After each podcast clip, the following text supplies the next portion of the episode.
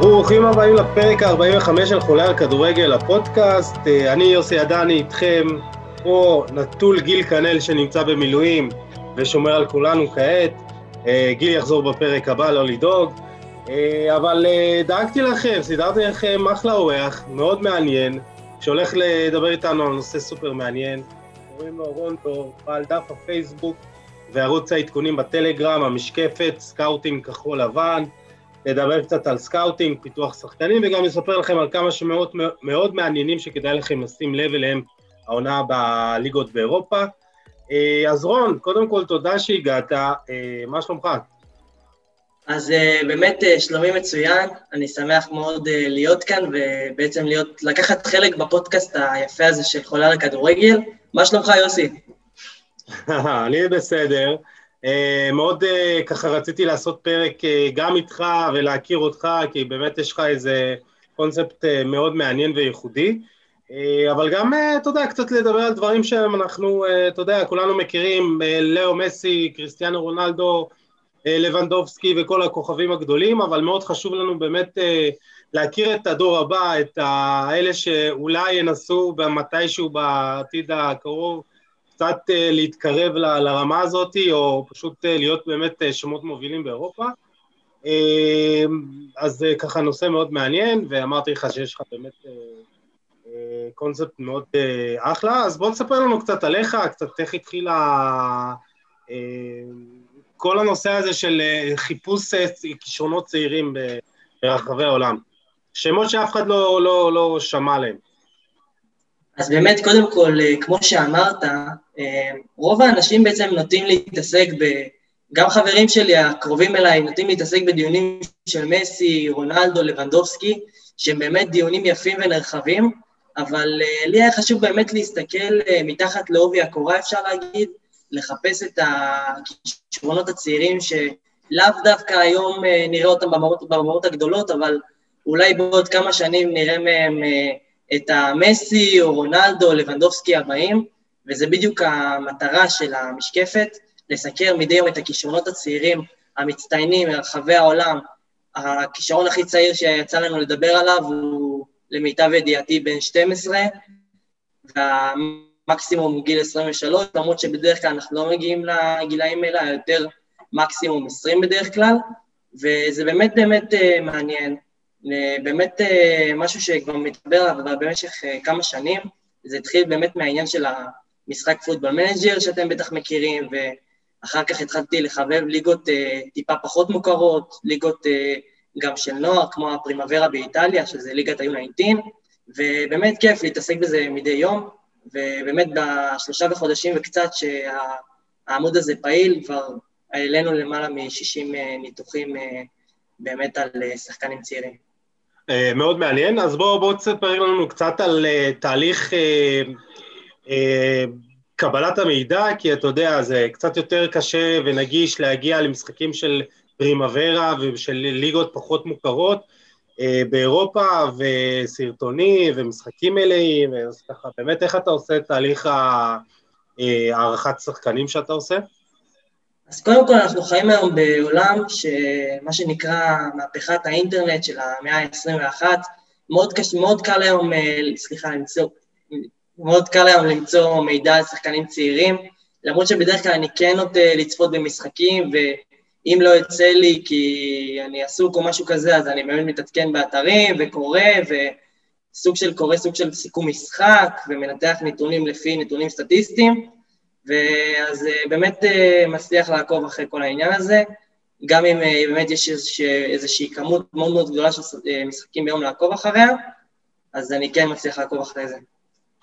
זה מאוד מעניין, אז בואו קצת נדבר על כישרון, איך אנחנו מזהים בכלל כישרון, מה זה כישרון בכלל, אתה יודע, אנחנו יכולים להתלהב עם שחקן עם דריבל, זה הרבה יותר קל לנו להתלהב משחקן שעושה איזה דריבל, או בועט מחוץ לחרה לחיבורים, אז בוא נדבר איך אתה רואה את, ה... את הנושא של כישרון, איך אתה, מה זה כישרון מבחינתך?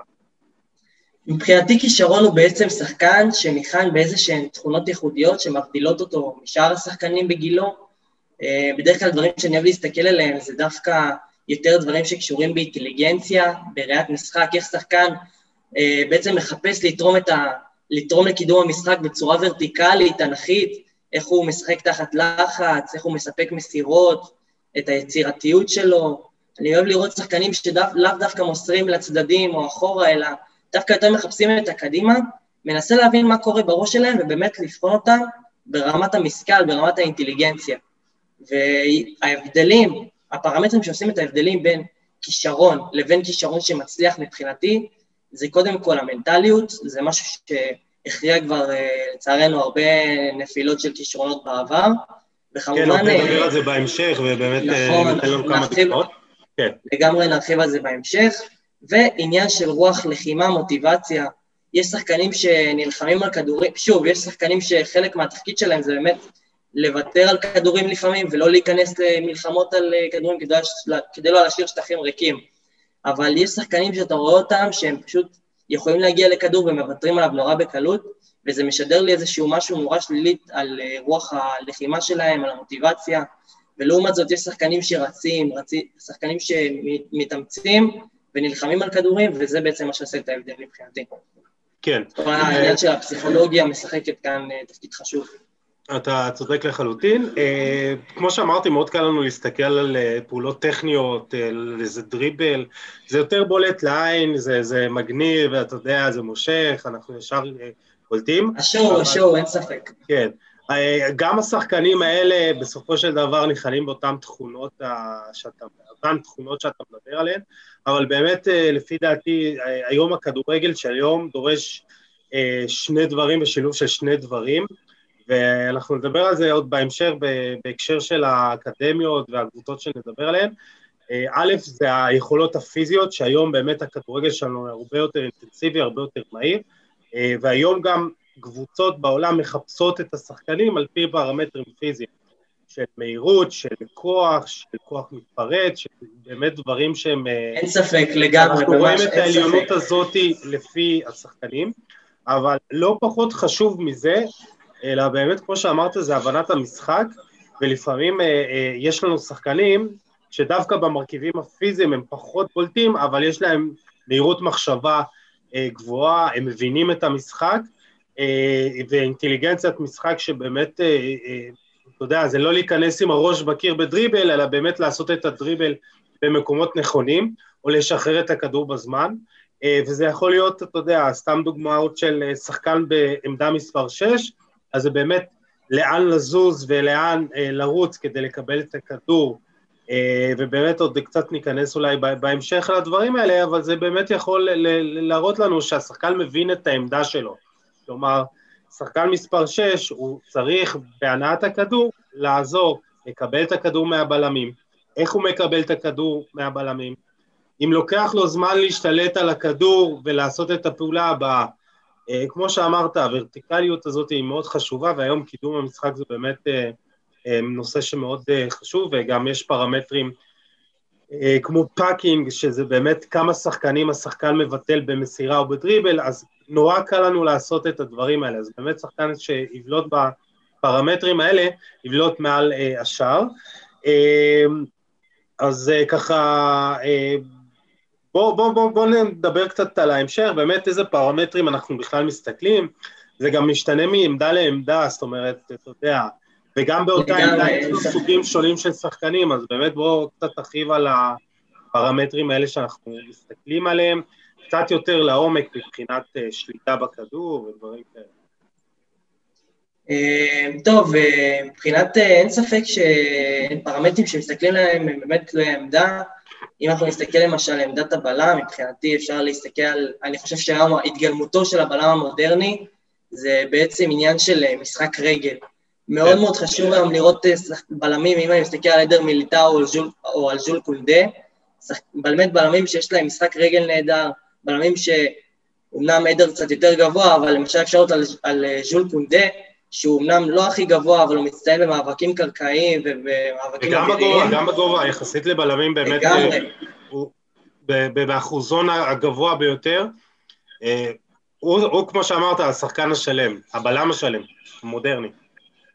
באמת, אין ספק, מהירות, וגם, אתה יודע, היום אפשר גם לראות על בלמים לאט לאט שמתחילים לשחרר יותר ויותר כדורים ארוכים, יותר מחפשים את הקדימה כמו שחקני שדה אחרים לגמרי, וזה מאוד מאוד יפה לראות, איך שכולם באמת מתאמצים ביחד לתרום למשחק ההתקפי, וכמובן שאין ספק שגם תכונות כמו תיקולים, כמו חטיפות, ואנחנו נדבר בהמשך על שחקן שבאמת מצטיין בתכונות האלה, וסיים בעונה החולפת כחוטף והמתקל והמרחיק בין הטובים באירופה לגילו.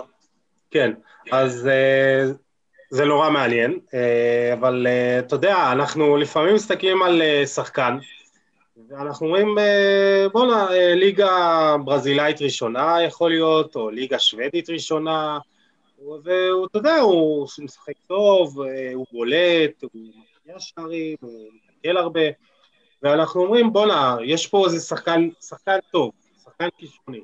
אז באמת, למה ששחקן, איך אנחנו יודעים לזהות את השחקנים האלה, שגם בולטים בליגות המקומיות האלה, או בליגות הפחות מוכרות, והם כן יצליחו, אתה יודע, להצליח גם ולהביא גם את היכולות האלה, בליגות בחירות יותר, עם שחקנים, אתה יודע, אינטנסיביים יותר וטובים יותר, אז איך באמת אנחנו יודעים שהשחקן יתאים באופי, בכל התכונות שלו, גם במקום החדש, אז איך באמת אנחנו מזהים את זה? קודם כל, אני חושב שזה דיון נורא יפה, זאת אומרת, יש היום המון שחקנים צעירים מדרום אמריקה, למשל, כל מיני מדינות שישר בגיל שמונה עשרה מקבלים הצעה מקבוצה גדולה וישר מתפתים אליה. ואני חושב, וגם מניח שהרבה אחרים נוספים, ש, שזה לא בהכרח נכון. אני מאמין שכדאי לעבור קודם כל בהדרגה, בקבוצות שהליגות שלהן מבחינת התקפה היא קצת יותר חלשה, ולאט לאט לעלות, אם נגיד להתחיל באוסטריה, להתקדם אולי בגרמניה או צרפת, ואז בעצם לעשות את תפיצת המדרגה מקבוצות כמו רן למשל, לליגות גדולות כמו אם נגיד הספרדית, איטלקית, אנגלית וכדומה. אז באמת דבר קודם כל שאמרת שאנחנו איך יודעים שבעצם בלם יש לו את מה שצריך בשביל להצליח ברמות הגבוהות, אז קודם כל עניין שחשוב להסתכל עליו זה בעצם אדפ, אדפטציה לסגנון המשחק. קודם כל יש גם עניין של באמת אם אתה לוקח בלם שרגיל לשיטה מסוימת, רגיל איזשהו רול של יותר מתקל, יותר חוטף, יותר משחק רגל, כל מיני דברים כאלה, ופתאום הוא מגיע לאיזשהו מקום ש... איזושהי ליגה שזה פחות מתאים, אז יהיה לו נורא נורא קשה שם מהבחינה הזו. יש גם באמת אספקטים של פיזיות, של מהירות, באמת התקפות באמת חזקות יותר, ואין ספק שגם מעל הכל מבחינתי זה אמונה של מאמן. אם מאמן באמת ירצה לתמוך בשחקן, ירצה שהוא יצליח, הוא יאמין בו וייתן לו את מירב ההזדמנויות, ייתן לו את מיטב, יעשה בעצם את מיטב המאמצים, לתת לו באמת להתאקלם בצורה הכי טובה שיש. כן, זה דיון בפני עצמו, באמת איך הם מתאימים שחקנים, איך יודעים באמת אם שחקן יתאים גם, אתה יודע, בסביבה חדשה, בליגה חדשה וכל זה, באמת דיון רחב, אי אפשר לתמצת את זה לכמה משפטים, אבל אתה יודע, קודם כל באמת צריך להתאים את סגנון הכדורגל, אם זה סגנון הכדורגל התקפי, באותה ליגה, אם זה סגנון כדורגל שיותר קשוח, משחק מהיר, ובאמת לראות שהתכונות של אותו שחקן מתאימות לאיפה שאתה רוצה לקחת אותו. זאת אומרת, אתה לא תביא שחקן שלא מניע את הכדור בצורה טובה לקבוצה או לליגה ש... שדורשת את, ה... את התכונות האלה. כמו כן, זה באמת, יש המון היבטים מנטליים של שחקנים, שלאו דווקא אנחנו יכולים לראות אותם, אתה יודע, ב... בסרטוני וידאו, במעקב כזה, וחשוב גם לעשות את הדברים האלה, ומעקב שהוא הרבה יותר מעמיק, והרבה יותר, אתה יודע, לאורך זמן. דיברנו על זה בפרק שלושים וחמש עם אלעד מידר, שבאמת זה היה פרק שמאוד מתייחס להתאמה הזאת של שחקן, ובאמת איך לעשות את הסקאוטינג בצורה נכונה, ובאמת להתאים את השחקן לקבוצה, את השחקן לשחקנים, לשאר השחקנים, למאמן, לליגה, לסגנון, לתרבות למשל, לסביבה, אפילו אקלים, דיברנו על זה עם קאיו, דוגמה של קאיו למה הוא לא הצליח במכבי חיפה למשל, אז זה באמת דברים שחייב לשים לב אליהם, אבל אתה יודע, אפשר להרחיב על זה עוד הרבה.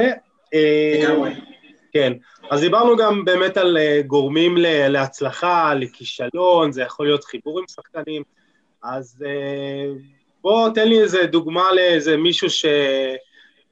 ככה לאיזה הצלחה, לאיזה מישהו שדווקא חשבת שהוא יצליח, ובאמת הצליח, וננסה קצת להבין מה היו הגורמים להצלחה במקרה שלו. טוב, אז באמת שחקן שכולנו מכירים ובאמת אוהבים, קיליאן אמבפה, בעצם הסופרסטאר הצרפתי, שאדם שאני מאוד מאוד אוהב, אישיות בשם לואיס קמפוס, שזה בעצם מנהל מקצועי בפורטוגלי שמכונה הגורו, הוא בעצם זה שפיתח את דור הזהב של מונקו, וגם את ליל שזכתה עכשיו באליפות צרפת, לאחר סנסציה ענקית שבעצם גברה על פריז סן ז'רמן, והצליחה להחזיק עם זה עד המחזורים האחרונים. הוא בעצם גילה אותו, את אמבפה, בגיל שלוש עשרה, ואמבפה כבר בגילאים שש עשרה, שבע עשרה, שמונה עשרה, לקח את מונקו לשלבים המאוחרים של הליג, של הליגת אלופות, לשחייה באליפות צרפת, גם סנסציונית על חשבון פריז סן ז'רמן, וכמובן המונדיאל. בעצם הוא היה פשוט איש המפתח של צרפת, השחקן הצעיר של הטורניר, עשה פשוט טורניר גדול, ואני חושב שמה שיפה באמבפה, זה שכל הזמן התקשורת הלכה אליו, היו לו הרבה, הרבה, הרבה לחצים, אבל לא, הוא לא נכנע ללחצים, הוא גם בדרך כלל נשאר רחוק מכל הבאז הזה, והוא פשוט מתעסק בעשייה, בעבודה קשה, במקצוענות, וזה מה שאני אוהב בעצם באמבפה. אוקיי. לעומת זאת... כן, כן, כן, כן, מעניין. לעומת זאת, מישהו שדווקא כן נפל, זה בויאן, בויאן קרקיץ', שבעצם היה שחקן מאוד מאוד מוכשר בברצלונה, ולעומת קיליאן שהצליח לעמוד מול לחצי התקשורת, בעצם בויאן נכנע ללחצים האלו, והוא פשוט לא הצליח להתמודד עם הלחצים האלו, סבל מתקפי חרדה, מפניקה, הוא לא הצליח לעלות לקר הדשא, וזה משהו שבאמת מנע מאחד הכישרונות הכי גדולים של, ה, של ברצלונה, לדעתי במאה הנוכחית, במאה הנוכחית, להתפתח ולגדול לשחקן שכולנו רוצים שיהיה.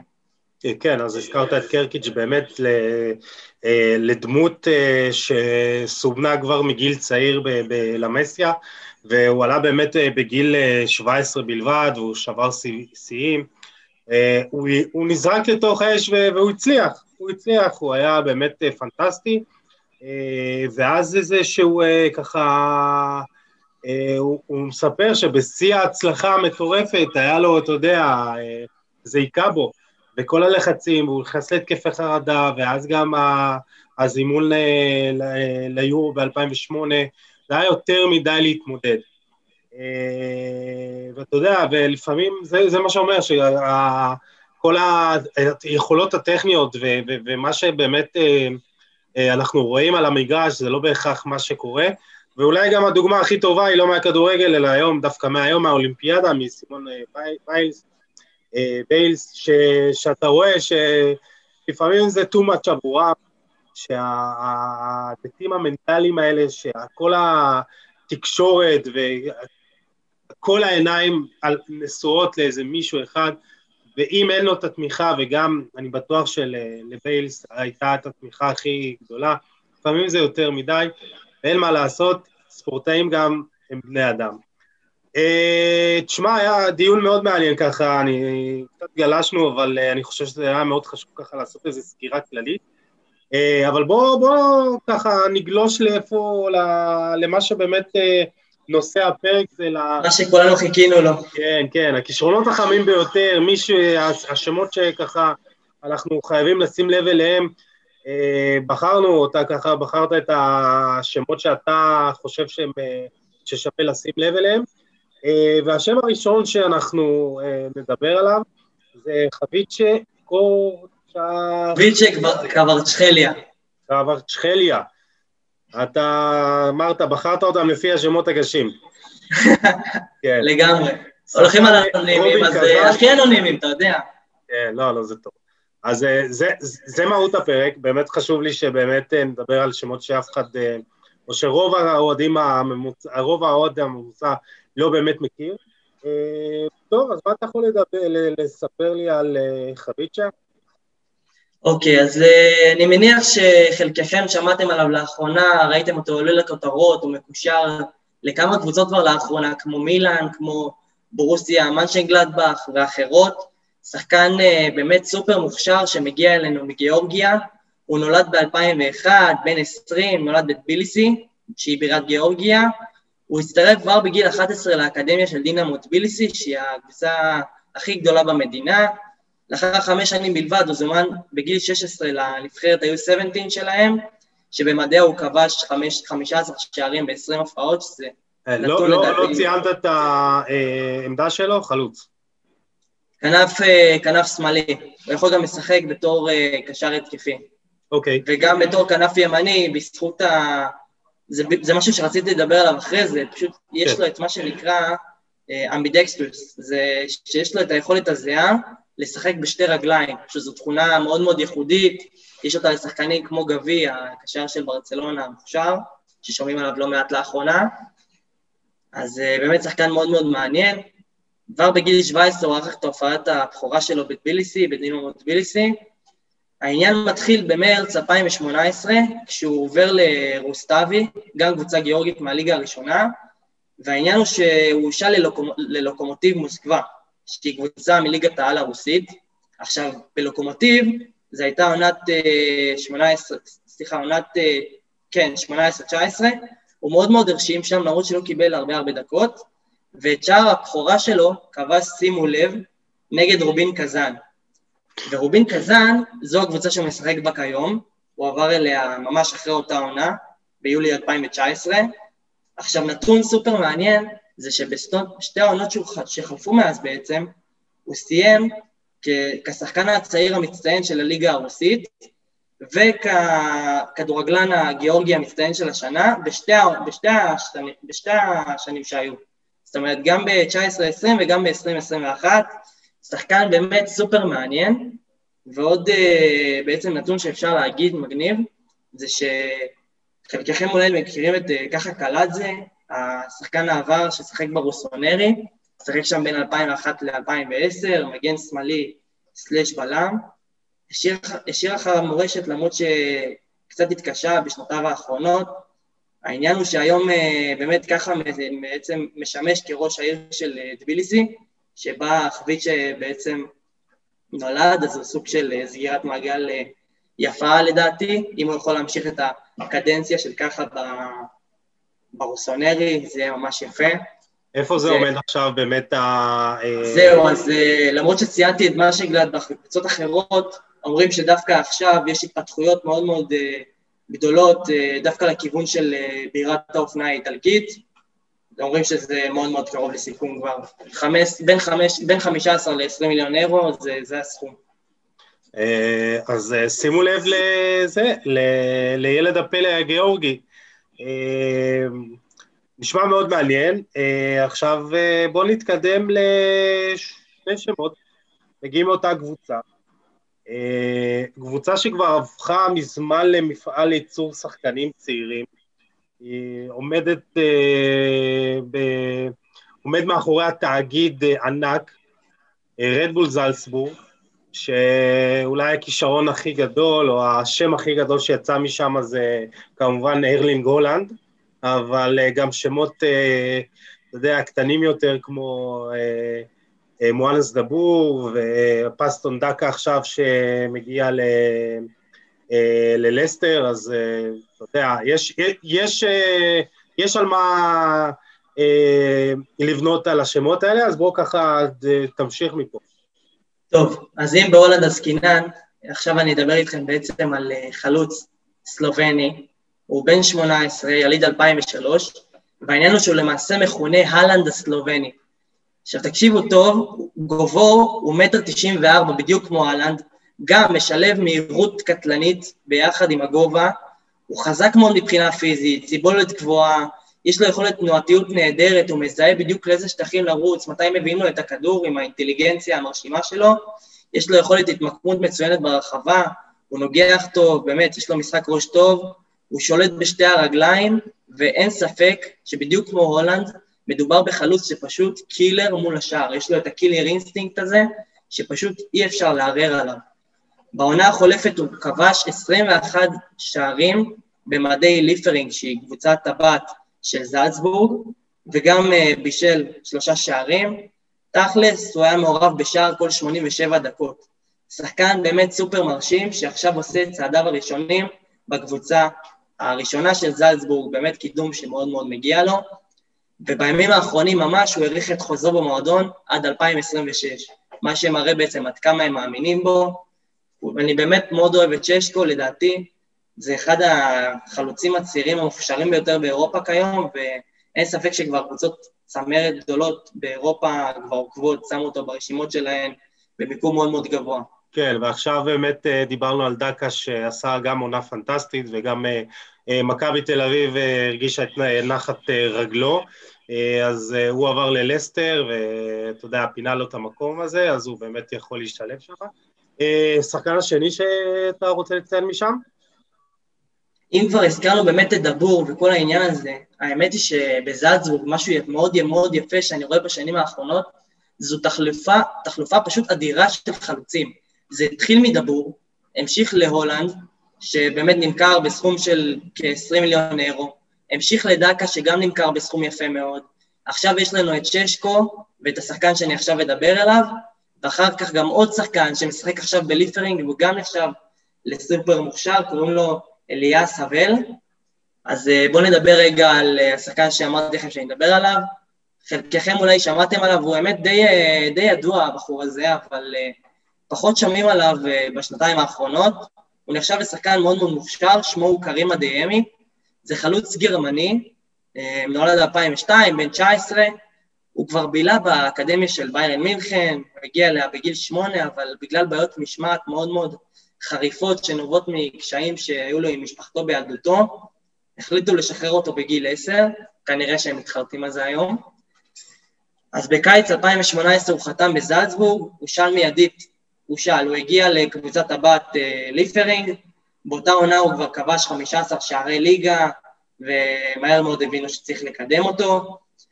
שחקן שמבחינתי יש לו מהירות מחשמלת, הוא מאיץ באמת במהירויות יוצאות מן הכלל, יש לו דריבל מצוין, סיומת קטלנית מול השער, הוא, הוא לא אנוכי, זאת אומרת, הוא אוהב לבשל, הוא אוהב לסדר לחבריו מצבים, תנועות נהדרות וטריקיות ללא כדור, הוא יודע איך לבלבל בדיוק את שחקני ההגנה, עם התנועות הנכונות, בטיימינג הנכון, הוא יודע לעשות את זה בתוך ומחוץ לרחבה, יש לו עבודת רגליים נהדרת, הוא אתלטי, ויש לו גם איזון, שיווי משקל. מה שיפה בו, ובכך ככה יסיים, בגילו הצעיר, כמו שאמרתי, הוא היה היפר-אקטיבי, הוא היה מאוד לא רגוע, והדבר היפה זה שבעצם כיום הוא מנהל את המשחק שלו ברוגע כמעט מפחיד. הוא כל הזמן מחייך, הוא כל הזמן, הוא כל הזמן משחק באמת באנרגטיות, והרוגע שלו מאוד יכולים להרגיע את הצופים, אבל עדיין הוא מלחיץ את, הוא בעצם מלחיץ את שחקן ההגנה.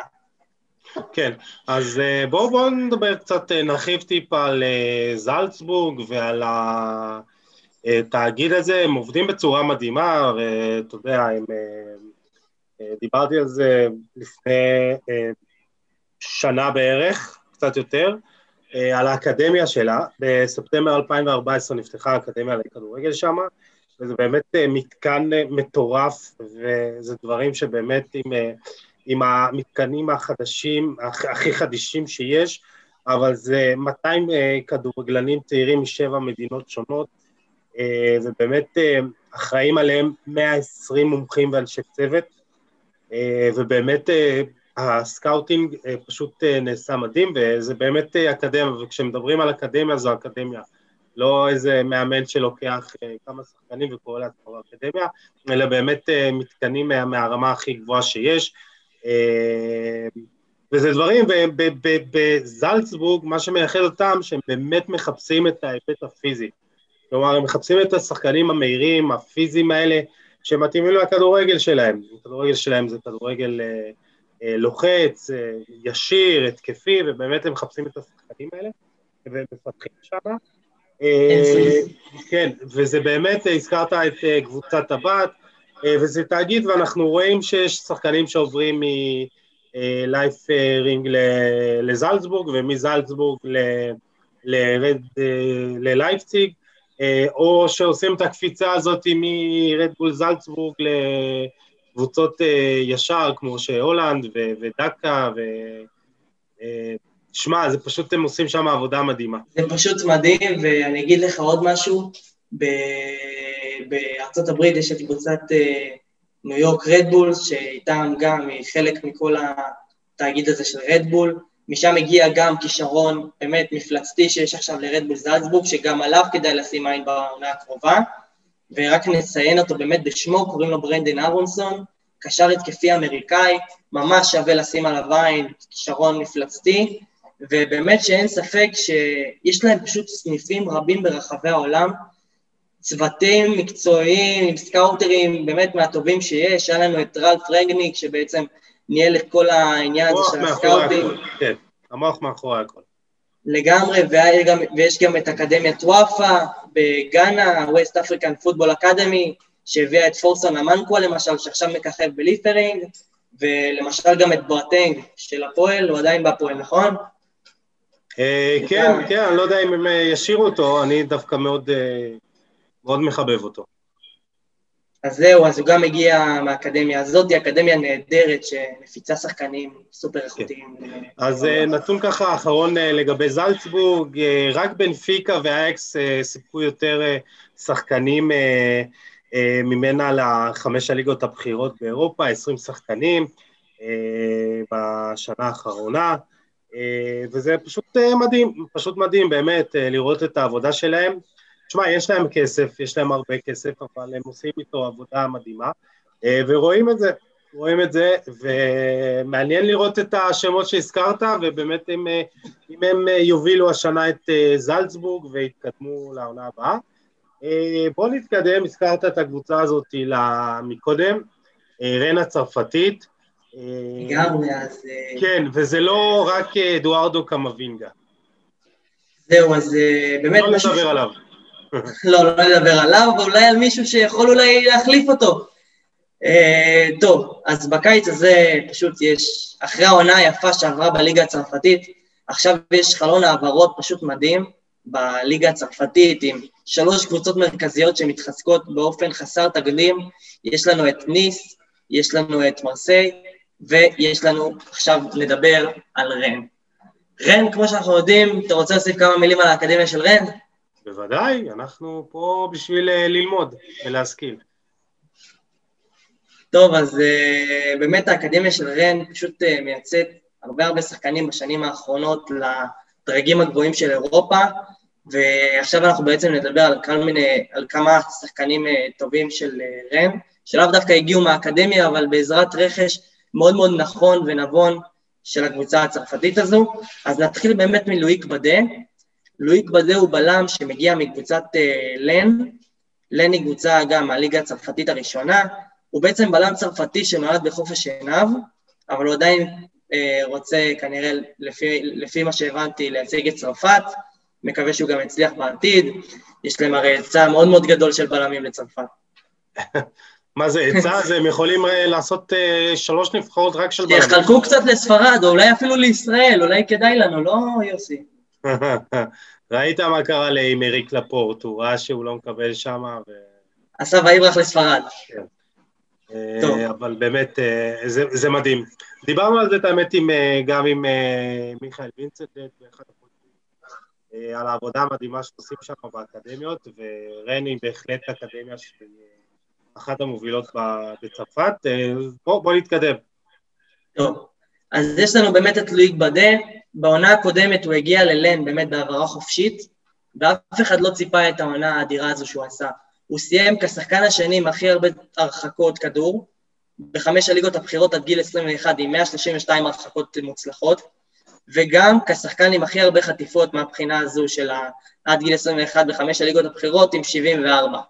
עכשיו בואו נדבר קצת על הנתונים האלה, אלו נתונים באמת מרשימים, באמת יפים, בלם עם נוכחות, יש לו גובה של מאה תשעים ואחת סנטימטר, מטר תשעים ואחת, בלם מאוד מאוד פיזי, גם מאוד מאוד מהיר, זאת אומרת, הוא מצליח לשלב טיפול בסכנות מהקרקע או מהאוויר, יחד עם משחק רגל פשוט נהדר שיש לו, והמבנה הרחב שלו פשוט מאפשר לו לעמוד בין קו ההגנה, סליחה, בין קו ההתקפות של היריבה לשוער, ואין ספק שעכשיו הוא הולך לקחה במדי ראן, הוא עבר בתחילת החודש תמורת שש עשרה וחצי מיליון אירו לראן, ואני בטוח שזו תהיה פשוט המקפצה שלו לאירופה הגדולה, מה שנקרא.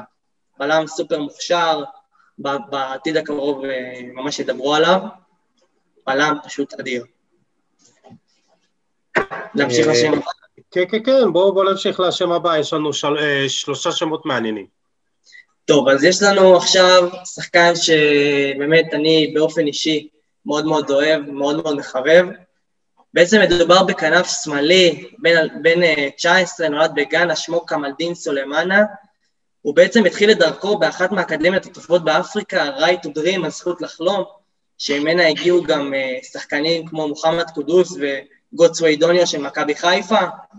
הוא בעצם שיחק בנורסלנד, הגיע לה, בעצם במסגרת ההסכם שבין האקדמיה של נורסלנד לאקדמיה Right to Dream, ושגם במסגרת ההסכם הזה גם הגיעו, הגיע מוחמד קודוס.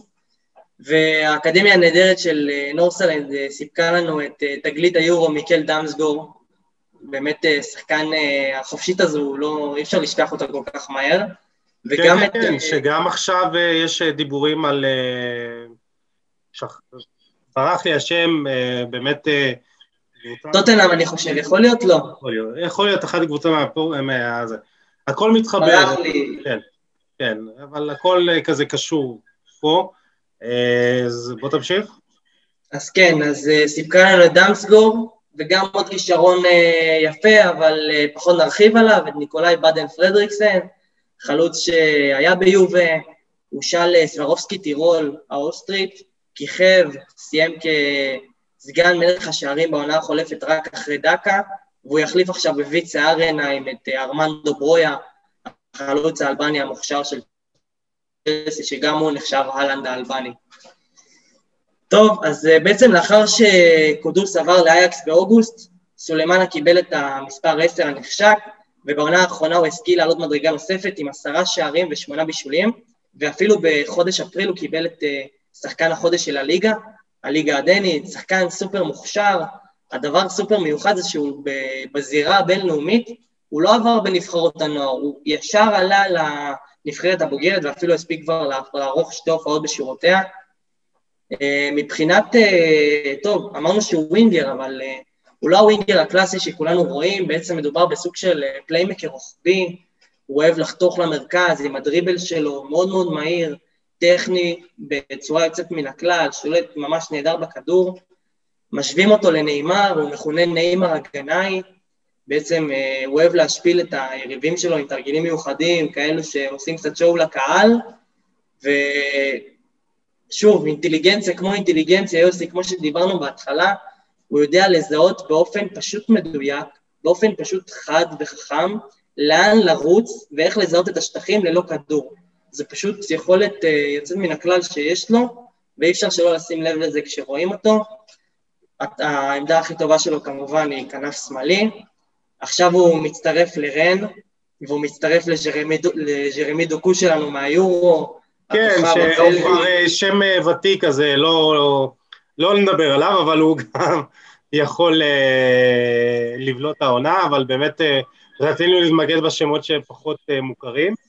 רק אציין משהו אחד בהקשר לדוקו, שתקשיב, יהיה לך את כמאלדין סולימאנה בצד אחד, דריבלר בחסד, באמת, ויהיה לך את ז'רמי דוקו בצד שני, מה אני אגיד לך, אני לא מקנא במגנים של הליגה הצרפתית. ז'רמי דוקו סיים בעונה החולפת, כשחקן עם הכי הרבה כדרורים מוצלחים בליגה הצרפתית עם מאה ועשר כאלה, וסולימאנה בליגה הדנית אותו דבר עם מאה עשרים ואחת כאלה. לא נעים, לא נעים למגנים של הליגה הצרפתית, ולנו כמובן זה יהיה פשוט תענוג לעיניים לצפות ברן. כן, אז זו, זו קבוצה מאוד מעניינת אה, להסתכל עליה, ובאמת אה, אה, כל כך הרבה כישרונות. אה, אתה יודע, ווינגר אה, מאוד כישרוני שעבר ממנה, זה כמובן... אה, חייב להזכיר אותו, אוסמן דמבלה, שממנה הגיע לדורטמונד. יש לנו עוד שם שאתה רוצה להזכיר, נכון? בקטנה ממש, אנחנו נגיד שכדאי לכם לשים עין על לסלי אוגו צ'וקור, קשר סופר מוכשר שאמור לקבל לא מעט הזדמנויות בעונה הקרובה ברן, יכול להיות שהוא יהווה המחליף של אדו קמאווינגה, שמן הסתם כנראה עומד לעבור, לאחר שכנראה החליט שלא להאריך את חוזו, ורן לא תרצה להעביר אותו בחינם בקיץ הבא. באמת שווה לשים על הדברים. דיבורים על מאה מיליון אירו על קמאווינגה, הם ירדו לבסביבות ארבעים מיליון, אבל זה עדיף מלשחרר אותו בחינם בעונה. אגב, יש דיבורים על קבוצות ספציפיות שרוצות אותו, נכון?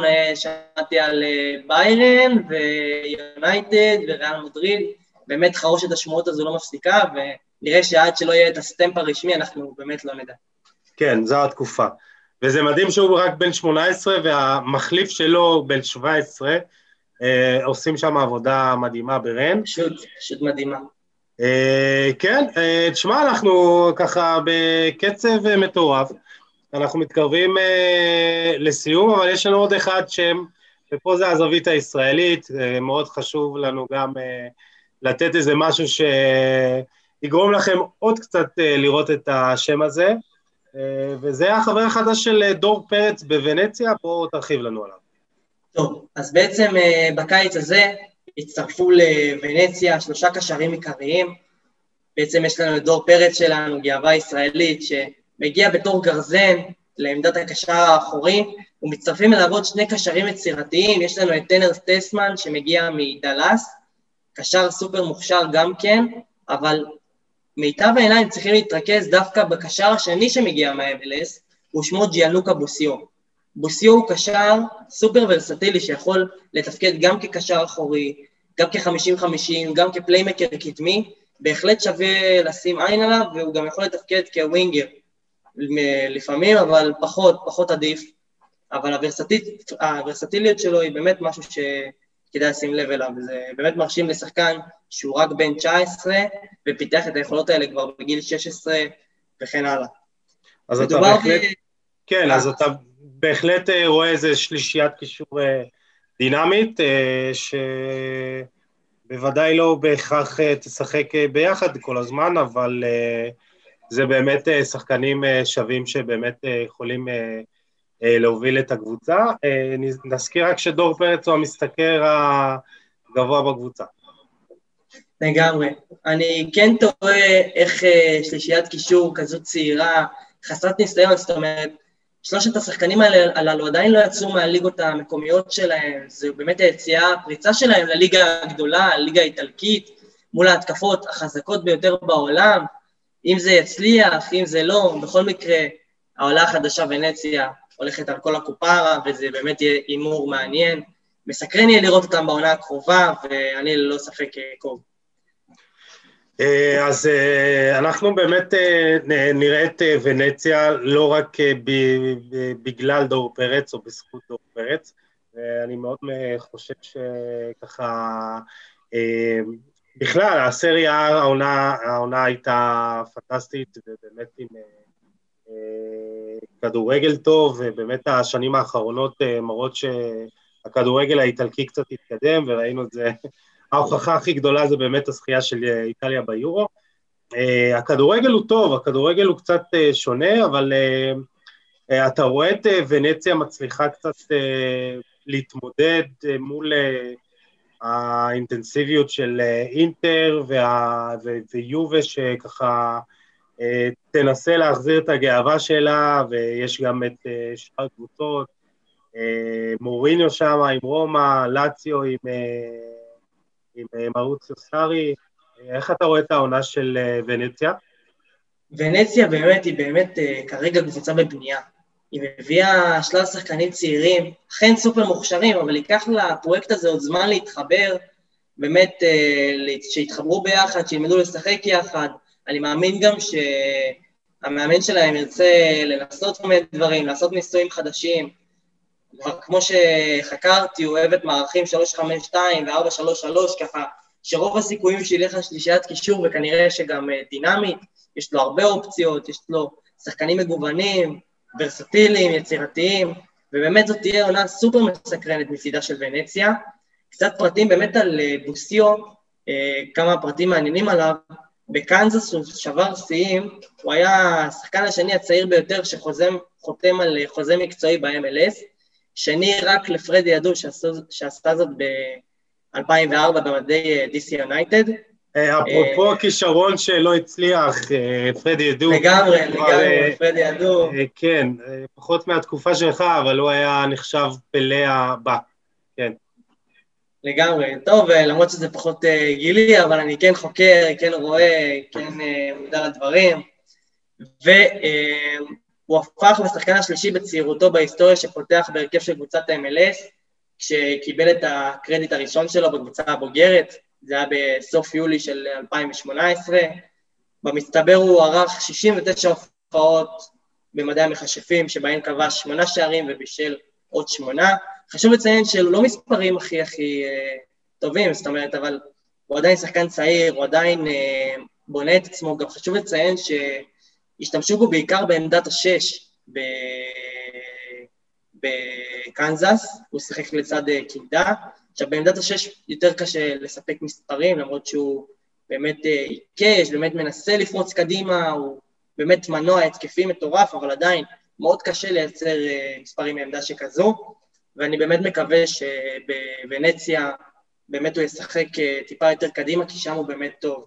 הוא באמת יצירתי, יודע לספק מצבים, יודע לכבוש, הוא גם מתברר לא רע בכל מה שקשור למצבים נייחים, קבע שבאמת ביתה חופשית נאה לא מזמן.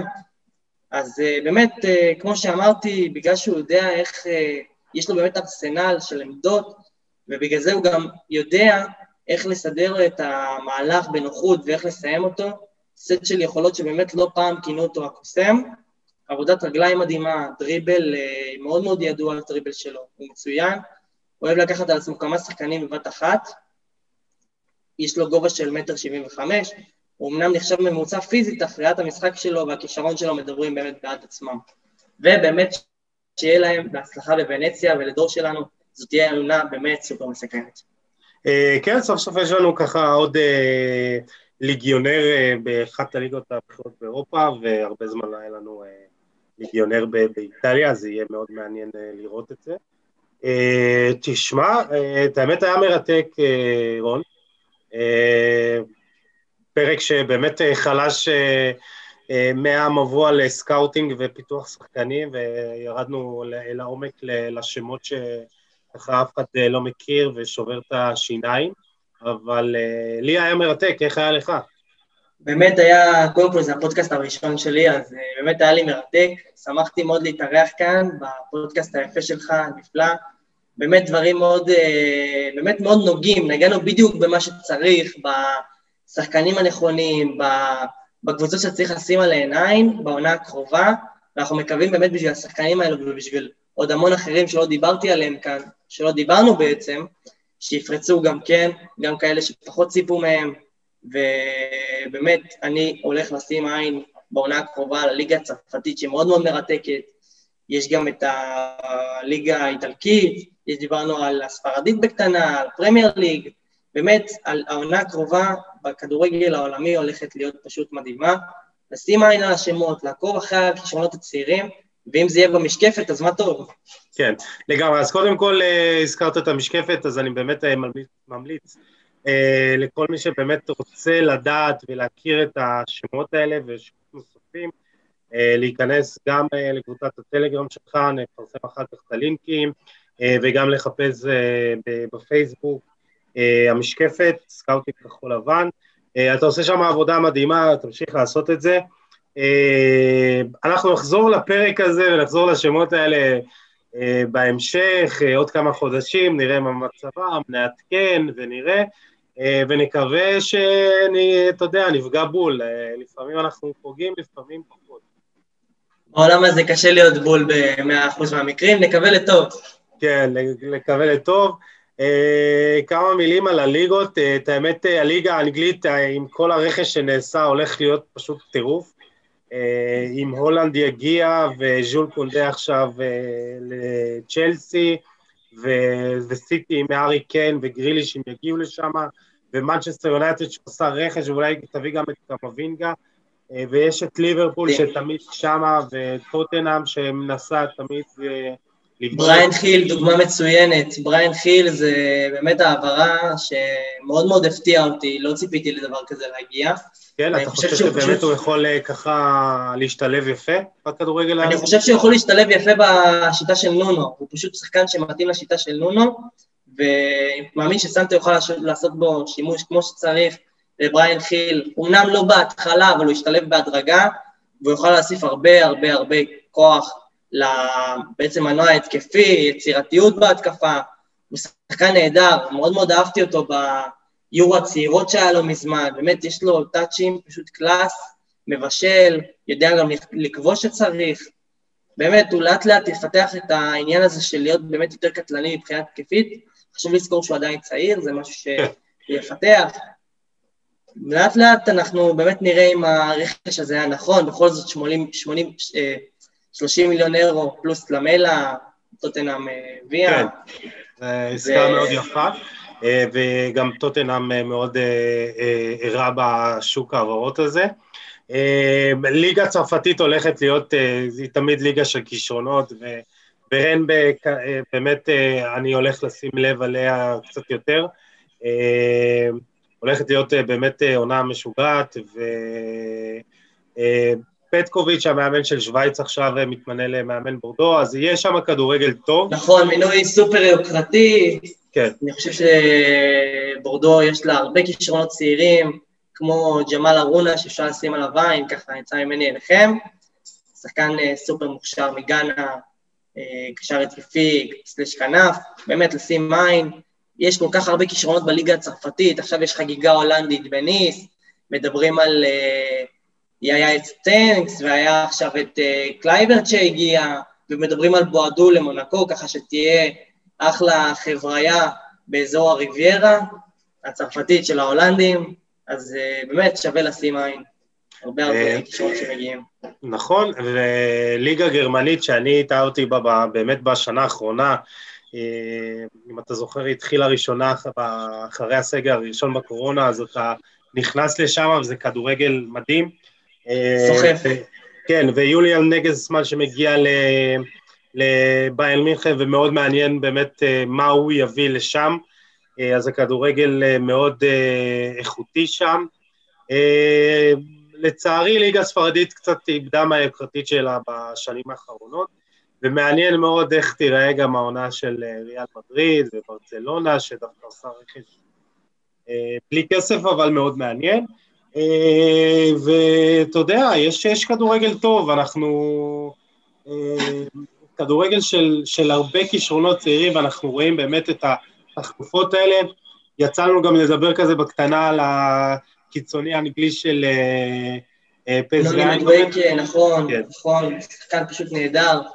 אז אתה יודע, יש כל כך הרבה שמות שלא הספקנו להכניס לפרק הזה, אבל גם מדויק, סיפור מעניין, גיל תשע עשרה, שחקן פנטסטי, ראינו אותו מבשל את השער בצורה מדהימה לרן זהבי. לרן שלנו, ובאמת אם נגענו בליגה הגרמנית, אז באמת אפשר להגיד שהאיינטרכט פרנקפורט עכשיו עשתה רכש מאוד מאוד מעניין, היא הביאה חלוץ טורקי סופר מוכשר מבורספור, קוראים לו עלי אקמן, באמת מומלץ לשים עליו עין, באמת פינישר ומהירות ותנועה, באמת כל התכונות שאנחנו רוצים לראות בחלוץ, רק שבאמת יצליח, ובלם שאני מאוד מאוד אוהב, משחק כרגע בוולסבורג, אבל הוא כנראה יעבור בקיץ הזה, היו כבר שתי הצעות מלייפציג, והיו גם, גם דיבורות שלישית, אחרי שההצעה בגובה עשרים מיליון אירו ו-עשרים ושלושה מיליון אירו נדחו, בלם צרפתי הגיע בקיץ הקודם מסושו בליגה השנייה בצרפת, לוולסבורג הגדולה, ופתאום, כמו משום מקום, הוא פשוט פרץ,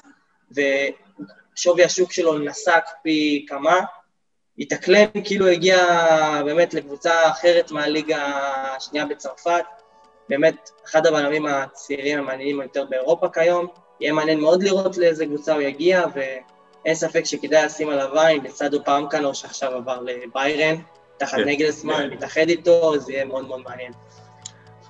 הרבה כדורגל, הרבה כדורגל, אז אתם תהנו מהשבוע הזה של קצת ליגה מוקדמות, ליגת האלופות, ליגה אירופית, קונפרנס ליג, ושבוע הבא, שבוע הבא מתחיל ככה כדורגל האירופאי חוזר, וחודש אוגוסט, יהיה לכם המון כדורגל.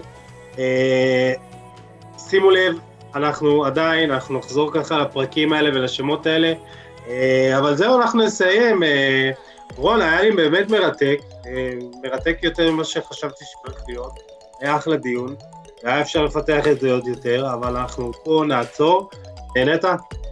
היה מאוד מאוד נהניתי, תאמין לי שפיתחנו מספיק, ואם היינו גולשים לעוד נושאים, היינו כבר מגיעים לזמנים אחרים לגמרי, נגענו בדיוק בנקודות שצריך, גלשנו קצת מעבר, היה מאוד מאוד מרתק, שמחתי ללמוד ממך, ללמוד מהשיחה הזו, מהפודקאסט הזה, אין ספק שהיה מאוד מעניין ומלמד. אז uh, תודה לך רון, אתם uh, מוזמנים uh, כמובן לעקוב אחרי רון uh, בפייסבוק, בטלגרם. Uh, גיל יחזור אלינו בפרק הבא, לא לדאוג, uh, נזכיר לכם. Uh, לי היה מאוד מרתק, אז תודה רון. תודה לך גם יוסי. Uh, ואנחנו באמת uh, עוד uh, נדבר, אל תדאג, אנחנו עוד נעשה עוד פרקים וככה... צלחת את המבחן הראשון שלך, את הטסט הראשון שלך בצורה מדהימה, וזה היה כיף. ולכם מאזינים ומאזינות, תודה שאתם איתנו. אתם מוזמנים לשתף, לתייג ולהאיר את עינינו. אנחנו ניפגש בפרק הבא עם עוד תוכן מעניין ואיכותי. תשמרו על עצמכם, יאללה, ביי.